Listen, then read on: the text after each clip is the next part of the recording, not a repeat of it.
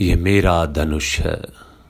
धनुष अश्वत्थामा का जिसकी प्रत्यंचा खुद द्रोण ने चढ़ाई थी। आज जब मैंने दुर्योधन को देखा, निशस्त्र, दीन, आँखों में आँसू भरे, मैंने मरोड़ दिया अपने इस धनुष को। कुचले हुए सांप सा, भयावह किंतु शक्तिहीन मेरा धनुष है ये। जैसे है मेरा मन, किसके बल पर लूँगा मैं अब प्रतिशोध? पिता की निर्मम हत्या का। वन में, भयानक इस वन में भी भूल नहीं पाता हूँ मैं। कैसे सुनकर युधिष्ठिर की घोषणा कि अश्व थामा मारा गया, शस्त्र रख दिए थे गुरुद्रोण ने रणभूमि में। उनको थी अटल आस्था युधिष्ठिर की वाणी में। पाकर निहत था उन्हें। पापी दृष्ट धूम ने अस्त्रों से खंड खंड कर डाला। भूल नहीं पाता हूँ।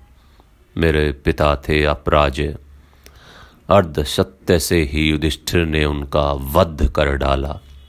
उस दिन से मेरे अंदर भी जो शुभ था, कोमलतम था।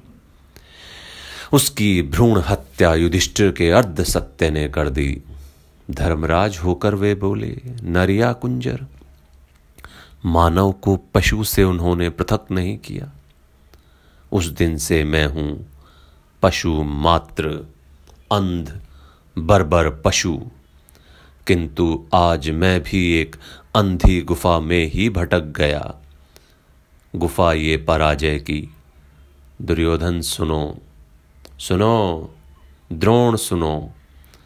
मैं ये तुम्हारा अश्वत्थामा, कायर अश्वत्थामा। शेष हूँ अभी तक, जैसे रोगी मुर्दे के मुख में शेष रहता है। गंदा कफ, बासी थूक, शेष हूँ अभी तक मैं।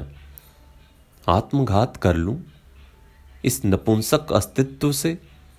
छुटकारा पाकर यदि मुझे पिछली नरकाग्नि में उबलना पड़े तो भी शायद इतनी यातना नहीं होगी।